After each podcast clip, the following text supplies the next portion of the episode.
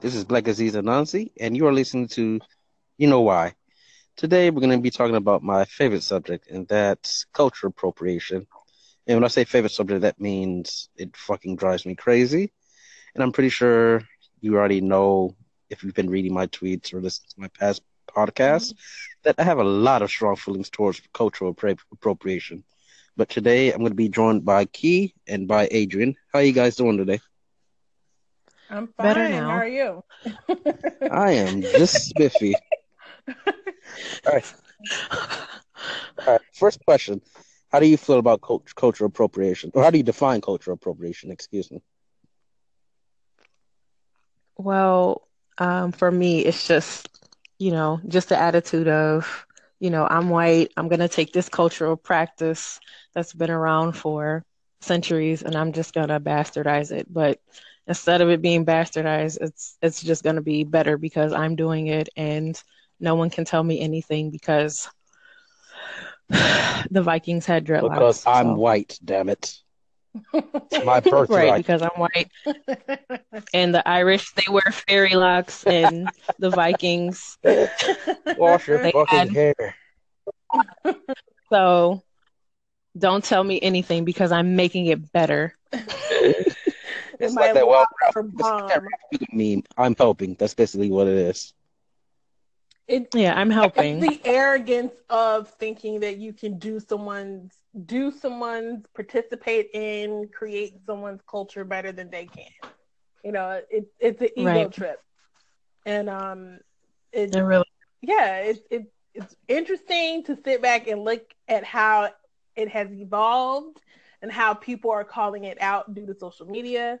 Um, but it's also funny and ridiculous at the same time. So it's it's it you all you can do is laugh at this point and let them know how ridiculous they because are. it keeps getting, It keeps it just keeps more getting absurd, worse. doesn't it? Yeah. hmm I mean, has anybody seen like these five hundred dollar do rags? Like, who's buying these? No, what? I think it's, is No. it Gucci? Like, I don't even. I don't even think so. No, it's just like like they're not five hundred dollars. It looked like fifty dollars, twenty dollars. Somebody was do rag for, and I mean, are they actually? Are they actually The silk? I, I don't know. posted- All I know is I'm not paying fifty fucking dollars for a. But I think the Shade Room posted, uh, uh, uh, did a post about a designer. I don't know who, who was making do rags and charging like fifty to hundred dollars for them. And then they were also Oh, I missed that. showing a designer who were selling those, you know, those beauty supply stu- shoes that you got back in the day. That I saw. Yeah, the ones that Avon used to sell, you could get Yes, for like five uh, bucks. Some of the beauty five- Yeah, you get them like five for twenty, and they like in a pack. Like some of them, you have a pack of five of them for twenty dollars with the little um little rhinestones on them. I that I did, and they were charging like Louboutin prices for them. I was like, this has got to stop. like yeah, have It's Cassidy. That's all I've got to say. It's called Cassidy. it's I was like, no, it's just it's just amazing what you know, like how that turns into And high fashion but all of a sudden. also even in the sense of i was also reading articles um about um up in new york where people are known to like go to the the corner store or what what's the other word you guys Oh, use bodega. bodega so you go up there and get a sandwich and how they were talking about how the sandwiches are very cheap and then if you go to certain um neighborhoods that are gentrified you have store restaurants that are now trying to sell those same sandwiches Yeah, that's in the city. I've I live I live like what most people we call it downstate, but I live like I guess in the woods or the country or whatever of part of New York State, and those are what I think are called like chopped cheese sandwiches, and people usually just go. It's a quick bite. It's usually like maybe three or four bucks to get, but yeah, you're right. They're putting it on like menus and stuff. I feel the same way about oxtails. Honestly, I used to go to a store here and I would go for my grandmother and she would want oxtails. She would maybe give me five dollars and the guy would give me three dollars and change back and I would just have a Did you bag hear of the- them. And now all of go a ahead. Yeah, now all of a sudden they want your firstborn for some oxtails. So I'm just like, All right, I so don't like this. It's did like y'all hear that they tried to gentrify corner stores in like New York City? I've seen no, like that. they literally Um, like some also with two dudes literally built like what's basically a snack machine, but made it look like I guess ma- they're trying to make it replace corner stores, so it's literally a snack machine, and they're trying to make that the new startup. Right, because they can just go in and, you know, there's no cats and all Yeah. this other stuff. And it's just like if you're in New York City, like with a restaurant or a bodega, like that cat, Like, the that reason is- why the health mm-hmm. department probably looks the other way, it's like pest control. Like the pest, like the cat is helping you Thank out. you. And then and then I don't know if that's going to work because people still like the interaction. They want to talk to the store owner. They want to talk to the Yeah. cashier. They want to talk to the kitty. I don't know No, how I mean, that's That- Gonna work that's the difference though, because like, like black people and other people of color, we're used to having communities. Like the corner store is the community, though. That's the thing. But when these other people move Mhm. in, I guess they're not really used to that kind of community or whatever. So it's just sort of, I Mhm. guess, off-putting to them when they walk into the store and they see a cat, and like they can't get their vegan shit or whatever they eat. So I mean, was, you know, reading uh, also an article in about this section in Oakland, um, where they were talking about how they these kids would pretty much go to the tennis court or basketball court every Mhm. specific day of the week, and it was known, it was tradition in the community. And one day the kids go there, and it was a lot of white people, tech people, who had taken over the basketball and tennis court, and they were in confused as to why they were doing that. And they were telling them, "Well, we got permission through the recreational center website to sign to reserve this court." And it's like for for many years, decades, that was not the routine. That was it was a community minded, community based self organization that they did without the help of corporate or the government to come in and control how they flowed and to have that sort of change with the uh, type of people that moved in. That was stuff like that. It's pretty I mean, yeah, it's like if you want to go to the park, you just go and play at the park. You don't go to a fucking website to sign up to play basketball. And that is so, and that is so not, and I'm going to put, on- well, I do like community social work. That's what I'm in, you know, that's what I'm into. Um, that is such a, that is such a way to put like a damper on a community being like cohesive and Yeah. having neighborly neighbors. Because if I live next to you and you're the reason why my child can't play like a pickup basketball game or I've got to schedule, you know, I've got to schedule his playtime. He can't go, I can't just send him out the house to go play soccer. I got to go online and pick a time because Yeah. you and your rich friends want to make it, you know, what they want to call organized when that's not, that's not the point of like community spaces.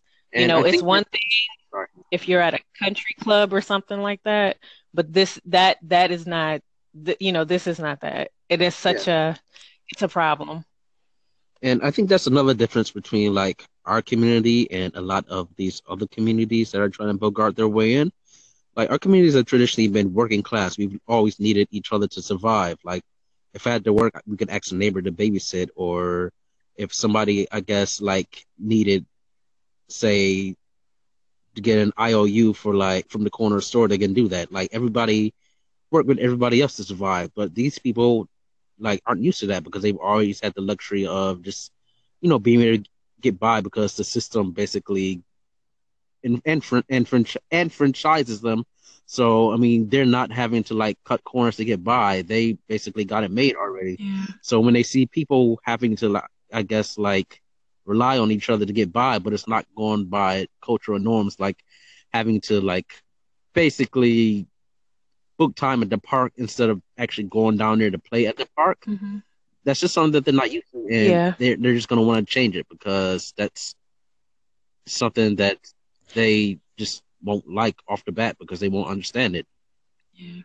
I don't understand how um that makes a community better. And I think with just black people in general and people, you know, of color, generally, I know from the time that I was small, you know, you were taught to leave the place better than what you found it, if at all possible. I don't know how coming into a well established community where people have like social networks, you come in and you're breaking, you breaking that up. I don't understand how that is making the situation better. I don't understand how your presence and your organized way of thinking is helping at all. You know, they're the outsider. They they haven't been there. So I don't I don't know what go I have no idea. Um I I think it actually goes back to what Dr. King said when he said, you know, American society that always values property over people, things over people. And I think that's the kind of mindset that yeah. these people bring in because they're, they like the things that they value are the nice shit like oh we're going to upgrade the park we're going to build this new whole foods mm-hmm. we're going to do this, do that, but they don't value the people who are already there, like the lives who are already there. But, and it's just disposable to them because it doesn't benefit them. Yeah, I mean, they do these things while at the same time coming into these areas, coming into these neighborhoods because of the culture. But they yes. feel is it, they want to use right. the people in the community as dressing, um, you know, and they want to at the same time try to push them out, or they yeah. don't they want it to be a specific way, but at the same time, oh, it's cool, tip. I live here. I live in, you know, now they're encroaching in Bankhead. I was reading yeah. an article about that, and it's like, oh my god. oh, if you, oh my goodness, you should. Um, he, I'm not sure where you're from, but um, I live in fabulous Buffalo, New York. Oh gosh. And Listen, that it's I grew up like where they're doing all of this, um, not the harbor, but where they're doing the medical. Like I grew, that is where I grew up. I grew up over there, um, on Ellicott and Edna Streets and by Masten Park, where they're doing by City on, like where they're doing all this stuff. And you should see the. What ended up happening is we have this historic neighborhood called like the Fruit. Yeah. And listen, people are so angry. The folks the white folks are so angry that the community got together and they thought that they were just going to roll over this neighborhood. They now have like they actually were able to get like a community benefits agreement going. Like they were so mm-hmm. mad that they just kept going. It took years. I want to say it's taken almost like seven or eight years to get where they've gotten but they were like but to your point they came into the community because as dressing because they like the culture but then when they got that pushback, I'm telling you, it was it was a sight to see. Um, it, it, it was really it's really. And I think the same thing is happening in uh, certain parts of Atlanta, um, where they were trying to attempt. Mm-hmm. Some areas in Peoplestown where they were trying to attempt the same thing, but you have a lot of people in the community that have been fighting back against that. Um, so that's gonna be really yeah. interesting. But in the the context of like appropriation, I get I guess you could say gentrification fits under that umbrella of yeah, because it, it's the same kind of attitude of I'm gonna I'm gonna make this better because I'm oh, here, oh. and and yeah. they just don't. You gotta realize when they come in, a lot of these times, see people, it's they want street cred. That's the thing, and this is so fucking annoying. Like, did you guys hear about that one mm. restaurant? I think it was in Brooklyn. Like they like got mad mad protests from the community because they like designed the restaurant to have like bullet holes in the window and stuff like that. So they were basically yeah, oh, trying to and make money off of the literally the bodies of black people by making it look like their restaurant was like the scene of a drive-by shooting. Like, how do you appropriate something like, like horrible in a kid like appropriating Black Death to make money? Or awesome social media wonders right. like Thug Kitchen. that everybody was right. in Thug Kitchen. And I was I'm not gonna lie, I was into I was it. into it too. And then I started pick, something just gnawed at me. I was like, they're the way that they're talking is weird. And I don't think it's mm-hmm. people that are running this. And sure enough, a couple of years later, they finally came out with a book, and people found out that they're white and from Seattle or some shit. Um, you know what? That explains because you because I'm like like I'm into cooking. Like I love to cook. Like I will sit and watch PBS cooking shows all day, Food Network. I wondered why they never because if you're so popular and you go viral like that, like where's your face? So instead of the language, for me it was just like where, where are these people? Yeah, because even, they, even they realized how problematic their whole thing was. Because mm-hmm. if you didn't think it was problematic, you shouldn't have had any issue coming out in the beginning to let people know what yeah. it was. Yeah, who you are. Because usually as, you know, as it goes with like the cooking shows and lifestyle and stuff, usually a part of that selling that show or whatever it is you're doing, especially when they have that kind of stuff, a part of the selling the stuff is you see the person because you can identify. That makes a lot of sense. It was something weird to me because you would I would never see them. That's what was kind of it started. It was weird because weird. I was reading what they were saying, and I was like, this seems like they're trying. They they probably like, hard. too hard. I think it's a couple. I think it's a uh-huh. couple. Those Caucasian ladies wow. I just looked them up. Yeah, it's a oh. it's a couple. Matt, Matt and Michelle. Matt and Michelle. Wow. Matt, Eminem, the kitchen. really, Matt and Michelle. Matt, Matt and Michelle. That's yeah. Oh, Matt and Michelle. Wow. Yeah, it, it's it's stuff like that that is is pretty much very annoying. But uh, then also at the same time, if it were black people who were behind this, would they have been so quick to get the social media I mean, probably the social media following, right. but would they have been able to get the book deal that this couple got? No, you know, it definitely becomes problematic when you have people appropriating um, other cultures, but then at the same time, they profit off of these cultures, uh, out, off of these and get accolades. accolades. Meanwhile, the people who are actually authentic to the culture get nothing. Oh, right. The the the scraps. They get left with nothing. They have. It's another thing that I think people fail to realize why um, people of color get very pissed off about cultural appropriation. It's because how much more can you take from someone? Yeah. Especially when yeah. it comes to black um, uh, black people in America, where we were came over here by force, were stolen from stolen from our con- our continent. Wow, did okay. Her call dropped. Adrienne, but I'll I'll see if I can invite her back. But uh, all right, go ahead, keep going. But yeah, like our up there she is. Hi. Um, and but like it, it's very pa- painful. I guess the word. It's an annoying thing for us when we ha- have already had instances where our heritage, our culture, our names, our our being was stripped from us and taken from us, and we came here, developed our own, uh, are survivors, and have yeah. our own thing, have our own community, and then you have once again white people who have a tendency to do this more than most come in oh, and take and come in and once again take something that isn't theirs and they profit off of it. That is essentially what you know we're upset about.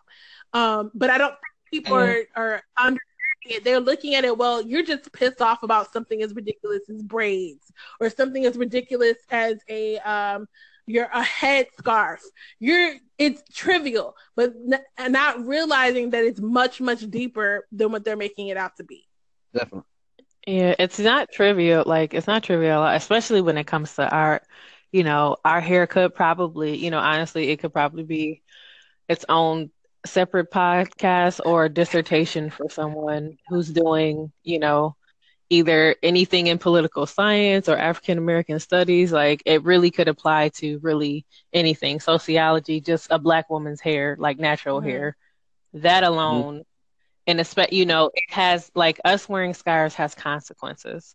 Um us wearing our hair in any natural state not just locks not just any natural state has real life you know consequences. So to your point it's not trivial because it matters in real time and it affects our lives in a real way where when it's you know a white girl wearing braids it's cute you know they get praise and stuff like that but on the opposite side is you know if a woman is in a you know particular you know career and she decides to make that career choice for the summer you know to get braids or whatever because she doesn't feel like being bothered all of a sudden it's a meeting in a conference room. Yeah. it's are you mad today? Oh why did that you do that? You know it's like, really it's it's always it's like constantly when we do create something we're degraded for it. We're told that we're backwards. Yeah. we're basically savages we're uncivilized and that it's not real art and we are always degraded until white people find a way to profit off of it and when they profit off of it mm-hmm. then all of a sudden it's innovation it's in it's culture like you can look at jazz jazz was seen as just like basically drunken black people music when it first came out oh yeah, and it was illegal in some oh, yeah. places. Like, like Hitler. That's what a juke joint was. Like it was hidden because they could, and they had, and sometimes they were out down on the river on the water because they had to be. Like, yeah, yeah. It's I don't know. It's it, it it's something that has been going back generations. Um, mm-hmm when it, I mean, did y'all know that we actually had a big hand in inventing the way square dancing is done? Of course. Listen, yeah, I saw that. I, I'm one of yep. those black people who believe we had a hand in every fucking thing. Like, I'm, I'm the the meme where they're like, you know, we came up with that years ago. so I'm not shocked yeah. anymore. I'm not shocked when you know we go back and trace something and it has African roots. It's not surprising. You know what I'm waiting on though, guys? I'm wait. I'm waiting. I'm waiting on NASCAR. I'm waiting. You already did that. That's what I'm if waiting. We on. take over NASCAR. We already taking. No, I'm waiting for them. I'm waiting for them to go into history and find where we where we start. Like I'm waiting for that oh, because I want people to lose their mind when they find out our contribute. I'm waiting. I'm just. I can't wait. I'll wait for that and for us to take over NASCAR. We're already apparent. We're taking over yeah. winter sports. We have two. We have one already. oh yeah, we have one already. Either either in the 30s or 50s, I can't remember. But basically, they were they mm-hmm. basically did everything they could to basically just like downplay this dude's wins, or whatever, and he basically died in obscurity. But yeah, we had a NASCAR champ. They just like basically ignored him. Did Pryor do a docu, uh, not a docu drama, but he did like a, a film about one of them. It was based off his life or something. I, recall a film kind of like that, but I'm not sure what it was about exactly. Yeah, I think Richard Pryor touched on that. I mean, we've had our our roles in these sports, but I'm just waiting on like full domination because you know. NASCAR you know, once we get the hang or something, you know. It's, no, it's I want that start with a gold earring and, and a gold necklace. It's it's going down. It's going down. But are are we gonna like touch on Justin? Let's talk about baby Justin. Fucking Justin. Uh, like he literally uh, appropriated from the dead. How do you do that? You know what is funny, and I don't original in this comment, but with Justin, I I do recall people just being like, you know, Michael Jackson is not a genre, you know, just because like I just I just feel like there was I watched I did watch the halftime show and I just felt like with him it's just like I don't know where where he was going. Like he wanted to like move and the Duck Dynasty vest. Like I didn't know if they were going hunting for deer. Like I didn't know what was happening. Like I just I was just so lost. And it was so mediocre. Like it wasn't when I think Super Bowl halftime, I think like you're pulling out all the stops and it just wasn't he didn't even bring out Timbaland. yeah. But his whole career, you know, of him kind you know, of him pretty much taken, you know, black music and stuff like that. And now with this man of the woods situation, or, like, I, like, what are you doing? Because even with bluegrass and country, like, black people are all over that. he, like particularly. But here's the thing: like I was reading this article from on NPR, and they were discussing at this moment. She was making a good point. She was like, "I heard some of the clips of, from the album, and she was saying that it, his album sounds like he has no direction. He doesn't know what he wants to do. Mm-hmm. The promos for the album look like it was about to be a folk country album, and and then it turns out it wasn't. Like it was, it, it threw people for a loop. And then also, I feel like if he would have probably gone in that direction and been like, okay, I am from Tennessee and I want to get back to my roots. Okay, go ahead and get back to your roots. Like, do you? But like, don't. don't like do that in an album that also has like 55 other genres in it. Yeah, I just like was because when the video came out and uh, I don't know what he's doing. But he has Somebody, a history of that. This is what happens when you get married and have a kid, and I agree. Oh, I don't know.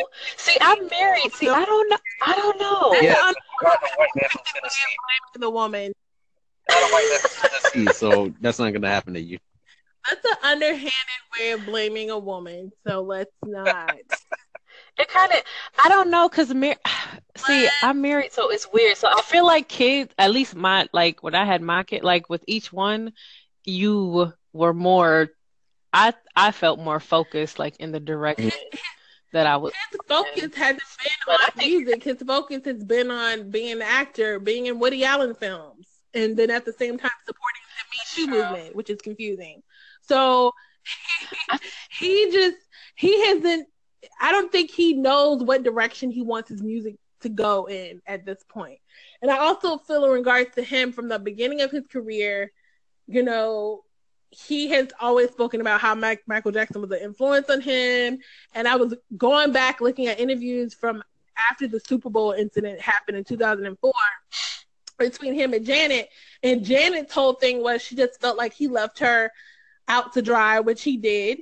And he even he even admitted that he wished he would have been more of a friend to her and stood up for her instead of doing the whole white man thing and disappearing and disappearing and, and making sure the, the fault didn't lie with him in any way, shape, or form.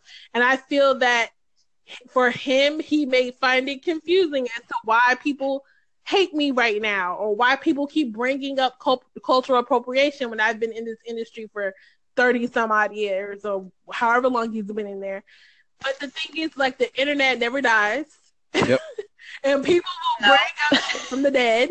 And you may have to answer to things that you were able to slide on by with, you know, years ago. People are going to hold you accountable at this point, and we're going to want concrete, real answers and responses from it. And so until and also for me, I'm gonna say this, until Janet Jackson comes out and says she forgives him, I am like skeptical of his whole thing. yeah, I thought it was like I thought the whole thing was horrible because I, you know, I'm an old person, so I remember like when all of that happened and the way they talked about her. Like, cause to me, growing up in the '80s, Janet Jackson, like Paula Abdul, but mostly Janet Jackson, she's an icon. Period. You know, she's royalty, Jackson family. The way she was treated, like, and I remember even in like the weeks and months afterward, they treated her like she was like, you know, just you know a leper. Like really, some, shot and murdered uh, someone. It, it was worse. She really did. It was just like she was just totally like outcast biblical days, you know, go out to the gate, don't come in, don't touch, you know, Janet Jackson. And I thought it was just really kind of shitty, just the way he handled it. Yeah, definitely. This, do you think Justin Timberlake would be as popular and successful as he as he is if he were black? How black are we talking? Are we talking? Like, are we talking? Are we talking Trey Songz black? Are we talking? Are we sure? Like what? Like here, and, that goes back into colorism. Skin tone. Darker skin tone? No, no, no. Because I'm trying to, I'm trying to think of someone who was as popular as Justin is and who has who had dark skin or has dark skin. Like I can't. They're all so that's the thing. That's what I'm saying. Like Usher, Usher, you remember what back in the day, Usher and Justin were like, it was a thing. Like they were competing against each other. Yeah. And then I don't know what happened to Usher. Usher just disappeared. um, but competition with them, I feel like if Usher would have kept that going, maybe he would have been on Justin's level. But of course, Justin being white had a lot more privilege to and more access than Usher did. And probably Like Usher, Usher, I think it's a lot different between Usher and Justin because Justin had the backing of you know that manager guy, whatever, got NSYNC together, and he was bas- NSYNC was basically their great white hope. So I think that's basically what propelled Justin along for like the longest until he went out on his own. And then he was just But honestly, Usher was a solo artist way longer than Justin was. Usher has been in this music business, business if I'm not mistaken, because I think Usher, I don't, I don't know if they're the same age or not, but he was in the music industry way longer than Justin was, because Justin started off on Mickey Mouse Club. yeah. So Right. I think Usher was in, was in longer. He, I think Usher started when he was like 12. yeah, so you would think like, okay, why isn't Usher getting, you know, why, I was actually listening to the um Quincy Jones interview earlier, and he mentioned Tevin Campbell. Like Tevin Campbell should have been a lot more popular. sure, Well, and Tevin Campbell is a hell of a lot better singer than Justin Timberlake. oh, so- absolutely, There, uh, where Justin's got extra for the protection to keep his money like in the bank, while basically Tevin like faded out or whatever because he didn't have that image that Justin had. But you see that throughout all the entire music industry, even between black people. You have haven't like could you imagine an Aretha Franklin and a Patti LaBelle making it in this day and age? Not at all. Not against Adele. I don't know. I don't think so. Because the thing is, those women back then in the in, in the sixties and seventies, it was people really didn't focus on this whole, you know, ma- making sure that they were. Well, there wasn't a look. were There wasn't like a look. It wasn't a, oh, we need to make sure she's universal. We need to make sure she can, she can Yeah. cross over. It was, can you fucking sing? Can you play the instrument? Yeah. Can you play the piano? Can you read music? Can you do any of these Yeah. things? And Aretha could sing her ass off, could write, could play the piano, could do so many of these things. So that alone propelled her to to be the queen of soul and be legendary to this day. But would that type of person be able to last in the industry or even step foot in the industry today? No. So it, so it is it's even with us, it's a complexion for the protection. It's a com- you know And yeah, I think like between now and the sixties, like even the sixties, they did have the thing where they you know needed an image and all of that, but it wasn't as big as it is now because now they're catering to an international audience, so they want to yeah have that perfect image for an international audience, and that's not like a Ella Fitzgerald who's just like this, like you know, plump black woman who could sing. It's basically like Taylor Swift or whatever. This pretty white girl who will sell in Korea, sell in or it, or instead of them getting a light even a light skinned black woman who sings amazingly well to see if she crossover you know fuck that. Let's just skip to the b- white girl who is inspired by Aretha Franklin and Whitney Houston who who tries to sound like them. Who can get away with sounding Oh, like there, them, and just make her the new pop icon and fuck the other people who've come after her, who've come before her so we're just gonna skip black Oh, stick it on a white girl and keep it moving. bingo. yeah, that's what they have on the four. That girl Zhavia, whatever her name is. I haven't been watching that. Don't just just don't just don't don't just don't. I just you know I have a teenager, so we like to watch certain things together, and that was one of the things she wanted to see. And this child, like she's basically our discussion. I mean, she's got the faux locks. She tries her best. She has that weird black scent thing going on. She tries her best to sound like you know the thing about like to your point, like you used to have to be able to sing. Yeah. Um, singing now is let me try to do my best Lauryn Hill impression, you know, because I would, like you said, I was inspired by, you know, uh, Aretha Franklin and Patti LaBelle, you know, Lena Horne. Let me try to sound like them, you know, in real life, like, like it's just incredible. And they, and you know, the folks are just gassing her, up and it's just unbelievable. And she can, the girl cannot sing. I don't know, like if she were to be in my grammar school trying out for the fourth grade, like little elementary school mm-hmm. choir, she would, she wouldn't be able to. There's no way. But it's this look. It's these you know, faux locks, this black scent thing that's trying to sound like, you know, this urban sound whenever she gets the mic. It's so, it's horrible. It's so horrible and it's disingenuous. And it makes it harder for people who are authentic, who are a part of the culture just to be and exist. Like her presence just makes it hard. That's true. True. And I, that's kind of another thing. I feel like we exist for the entertainment of white people until they get tired of us, and then they'll just push us to the side. So, and it's basically like, been like that since the beginning of America. So it's like when they when they, when they, when they get tired of see of seeing Lauryn Hill, then they're gonna want to see the white Lauryn Hill, and we're not gonna be any, of any value to them anymore. But but even even with that, um, way of thinking. I mean, you could also tie that to how when we I wouldn't say when we were segregated, but you know, when we have we have our own community, we have our own system. Yeah. And it's always a situation where it either gets burnt down, they come in and they kill us, or they come they break it up. So it, it's like you, you're we're, we're damned if we do and we damned if we don't. That's true. You know, we, we try yeah. to have our own thing, our own hub, create our own community, um, and, and whatnot. And even that gets destroyed. So it's like, yeah. it really ties into, like you were saying, we're there just to benefit them. Yeah.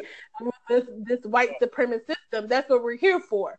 They don't, they're not into this whole, okay, you guys can be separate if you just get out of our way. It's like, no, you can be in our way, but you're going to need to work for us. You're gonna you're gonna need mm. to do X, Y, and Z for us. So and going back to the whole segregation argument, that also brings up another point.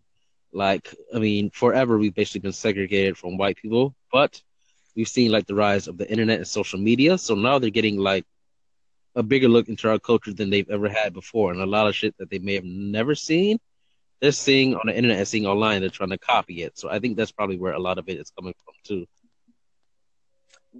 I mean, true, true, true. Because I mean, like when we do the stuff that we normally do, it could seem like new and exotic to them. But now, like as soon as we do some shit, bam, they see it and they're trying to copy it right away. Um, words and phrases that are hella annoying, like fleek. I oh, stopped yeah. loving fleek. Or or bye Felicia. It's like, first of all, you don't even know where the fuck that comes from. You don't know who Felicia mm. is, and you've never seen a Fel- Felicia. So it's like, uh, that is a very, very annoying thing. And I live out here in LA, so it can be very taxing mentally when you have someone trying to, to think, okay, I'm going to be down with her. Let me say, call her girl and talk about some shit I think that she'll like uh, some black shit I think she'll relate to, or I don't know, some just weird thing where yeah. people choose to be themselves. Yeah. And it's like, just be your fucking self. Why do you have to take from someone else? Just do your own fucking thing. Thank do your you. own thing. Yeah, those Verizon, the Verizon commercials are some of the uh like do you know like why people drop the mic? Like do you do you know who Randy Watson is? It's just, it's just bad. Like, did you hear that people have tried to people shook and they've been using it wrong? like they don't even know how to use the word shook. Shook. I'm just like I'm, I'm done. I'm shocked. I'm not shocked. Um, I'm just like I'm just I laugh at it at this point. I because at this day and age, if we don't laugh at it, we're gonna freaking kill ourselves because it's like so, it's so depressing and it's so like all this political stuff that's going on, all of the the social stuff that's going on. If we don't like laugh at how ridiculous and stupid they they look and sound, it's like you're gonna be depressed. You're gonna drive ourselves crazy. So it's like, you know, what we can't really do anything but call them out. Honestly, if you, you want to be real, because I think Questlove was even talking about when we when you have people up in arms about how hip hop is getting has been heavily appropriated, and he even said like, you know, we can't do anything about that. We can't. We because it's corporations it's in it, and that's what the that's what the issue is. Yeah, I think that's just like K-pop is so entwined with R&B, but mm-hmm. yeah, Sigiriya they don't fuck with black people like that. or, um, mm-hmm. So it's like you, you can't really do anything but laugh at them. You you can laugh Especially when a lot of their rappers, like I think they try to sound like Ja Rule for some reason. Like I noticed, ja Rule, really? I've noticed that, or it's like they got a Ja Rule DMX kind of situation going on with other. I'm like, who? What is this? Mediocre. What is this? They're mediocre. It's mediocre. Yeah, it's just real. It's just like shocking because you know when you think K-pop, like yeah, you don't think the dude is going to come out trying to sound like where my dog's at. Like you just like, oh, okay, all right. oh my gosh. Like, all right. Uh, he's from the rough soil, apparently. no, you kind of have to laugh and just, you know, I think for me, the thing is, I think what makes it worse though about appropriation is like when you try to, you know, as a person from that respective culture, because they want to disrespect it, when you try to, you know, teach a better way or the right way, there's always pushback. And it's just like, oh, you just really want to do what you want to do. Yeah. Like you don't want to learn. that's how I knew, and that's when I stopped because I used to, you know, try, and it's like, oh, they don't want, they just want to do what they, you know what? Okay, then. The black people, essentially. Pretty much. But I mean, yeah, I think that's why we need to become gatekeepers of our own culture. Like we're too willing to let people into our culture, and then yeah, like, and inviting guests becomes like a tenant who won't want to leave eventually. I mean, yeah, like essentially we're good. We there are people in our community who are just willing to like any and all everybody person into the cookout. Into the market. They're willing to let them do that. But then you have a large amount of us who call people out. And sometimes you may have individuals say that we're being too sensitive and we're like not or just like with the whole Rachel Dolezal thing, where you had some black men who were trying black women pissed off at her ass. But that's a whole nother conversation. I hate her. Oh, but, it's a you know what that her her it, like she's like two like conversations because you know it's just like it was just the most bizarre thing I had ever heard. Like I wasn't even necessarily angry. I was more like. Oh this is some bizarre behavior. Like, I want to tinker in your brains. Like, what is going on with you, woman? Because even though she worked for the NAACP, there's been, you know, white folks who's who've been the heads of NAACP chapters. Like, you didn't even have to go there. Like, you literally didn't. But does she really believe she's So yeah, her. It was that was just like, weird. Have we figured out if she really believes she's black or if she's just like? She's fucking. Tro- she's trolling. Like I thought it was funny. But then when it got to the point where she, you, people were digging up her history of lying for almost 10 years about where, you know, where she came from. And it was intentional lies. Mm-hmm. Um, so it was just like, oh, fuck that. No, this isn't cool. And then it was frustrating for me, I feel, um, to be on my like, you know, Facebook. I had to really take a break because to have like some black men literally think it was cool. think it was funny. Think black women, oh, y'all jealous because Rachel was getting it. All this, doing all of this stuff, not understanding where black women were coming from and why we were annoyed. And also my mixed friends being very annoyed with this woman about how she was carrying on with her life. Oh, but yeah. it just, it was that was just very frustrating because like you know it goes back into you may have some black people who are down with just letting everybody up in the cookout who are willing to yeah. and jive who are willing to um be in paris bernard or whatever his name is oh yeah i think i think we as a community i think because a lot of times i think just because we are community oriented and just the way we are, that's where I think all of those, you know, all that graciousness for the yeah. cookout and stuff like that. But I think like in in this day and age, I think we need to be a little bit more protective of ourselves and just our stuff. just period. Why do we have to be gracious all the time? Why do we have to forgive yeah, all the time? yeah, it's annoying. Why do we have to forgive? Like I, I, need to close the cookout. Just and unfortunately, and unfortunately for a lot of people, like it, it needs to not be that. It, it just because it's expected doesn't mean it should be granted, and we need to be more protective of ourselves, especially you know now with with all this stuff going on. Like they, you know, they don't deserve that graciousness to be honest, or that forgiveness. It's and a lot never, of it's never been deserved. It's never been deserved. Yeah, because you, it's I was thinking about this today uh, or this week with Trayvon's birthday. Um, yeah, today, where it was so annoying thinking back to how quick these news people were uh, quick to ask the parents, did they forgive George Zimmerman? or trying to why did they do that? Even with even um with the the church shooting, how quick these news reporters were asking the victims' families, like it happened the same damn day, and you have the nerve to ask if they can forgive. What are their thoughts on the guy who murdered their family? And they were either going to be looked at as crazy for being pissed off at him or looked at being gra- looked at at being gracious because they want to you know they they'll say well the lord forgives them and it's like hold the fuck up you want people to skip like four or five type I mean, several. I mean, they want you to skip all kinds of processes of grief, like all kinds of, like all kind. Forget the, forget that a significant trauma has happened in their life. Yes. Yeah. You're just gonna jump right in there. And to me, coming so quickly to me is a form of just, you know, re-traumatizing the person because it just happened, and you're just gonna ask them because you know, I feel that those reporters asking that, like the people have got to think about the events that happened, how they felt in the moment all over again.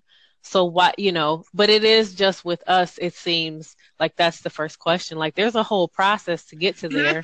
And if the person gets to that, then fine. If they don't, that's also fine too. But why is it so important for you to be asking me this right now? That like, is why we're so passionate about our shit it is it is annoying. Yeah. Like, no, I want to be angry and pissed off, and maybe I want to hate a motherfucker. That doesn't make me less of a person than you are because I choose to be angry and upset that I was done wrong, that my family member was murdered, that my culture is being taken away from me, that I'm I feel like you think that I'm less than. I have a right to be upset with that. And we as black people have every right to feel that way and we shouldn't just brush it off yeah. and invite. And if, and if I choose not to forgive, that's fine too. Because there's, you know, people say a lot of things about that, but there's no evidence that you have to get there to move on. Mm-hmm. Like I can be angry, pissed off, and be this way and move on with my life still, hating you, being angry and pissed off. Mm-hmm. Look at that. you know, you can, I can actually have a productive life and have all those towards you. Never, never want to, never even think about forgiving what you've done to me ever and still move on through it. It's just, um, I don't know, I don't know why we are expected to do that, but I think people need to not if they don't feel it, then they shouldn't. And it isn't deserved because the things that have been done to us just historically and even now, like it isn't deserved by any. By any They've literally been asking us for forgiveness since slavery. Like that's been a. Because I think honestly, it's a fear that they have that oh shit, if they don't forgive us, then they're gonna fucking go. They're gonna. Of course, of course. all Nat Turner on us. So it's like they they have. Anytime we have a peaceful protest, it's automatically a riot, and they're like, "Oh no, the black people are going to burn everything down." No, we're just standing around with signs. Come on. Yeah, but uh, remember, everything that we do is a, it's an extravagation. Like you know, we could be standing there silent, but we're yelling at them. Yep. Right. I have so many work stories. I I could be looking. Maybe I don't feel like fucking smiling today at work. Maybe I'm having a bad day. I'm sorry if my like I'm it's a cause of concern. You want to pull me aside and have a little mini meeting? Like what the fuck? I don't feel like smiling today. Yeah. Sorry. Are you mad at me?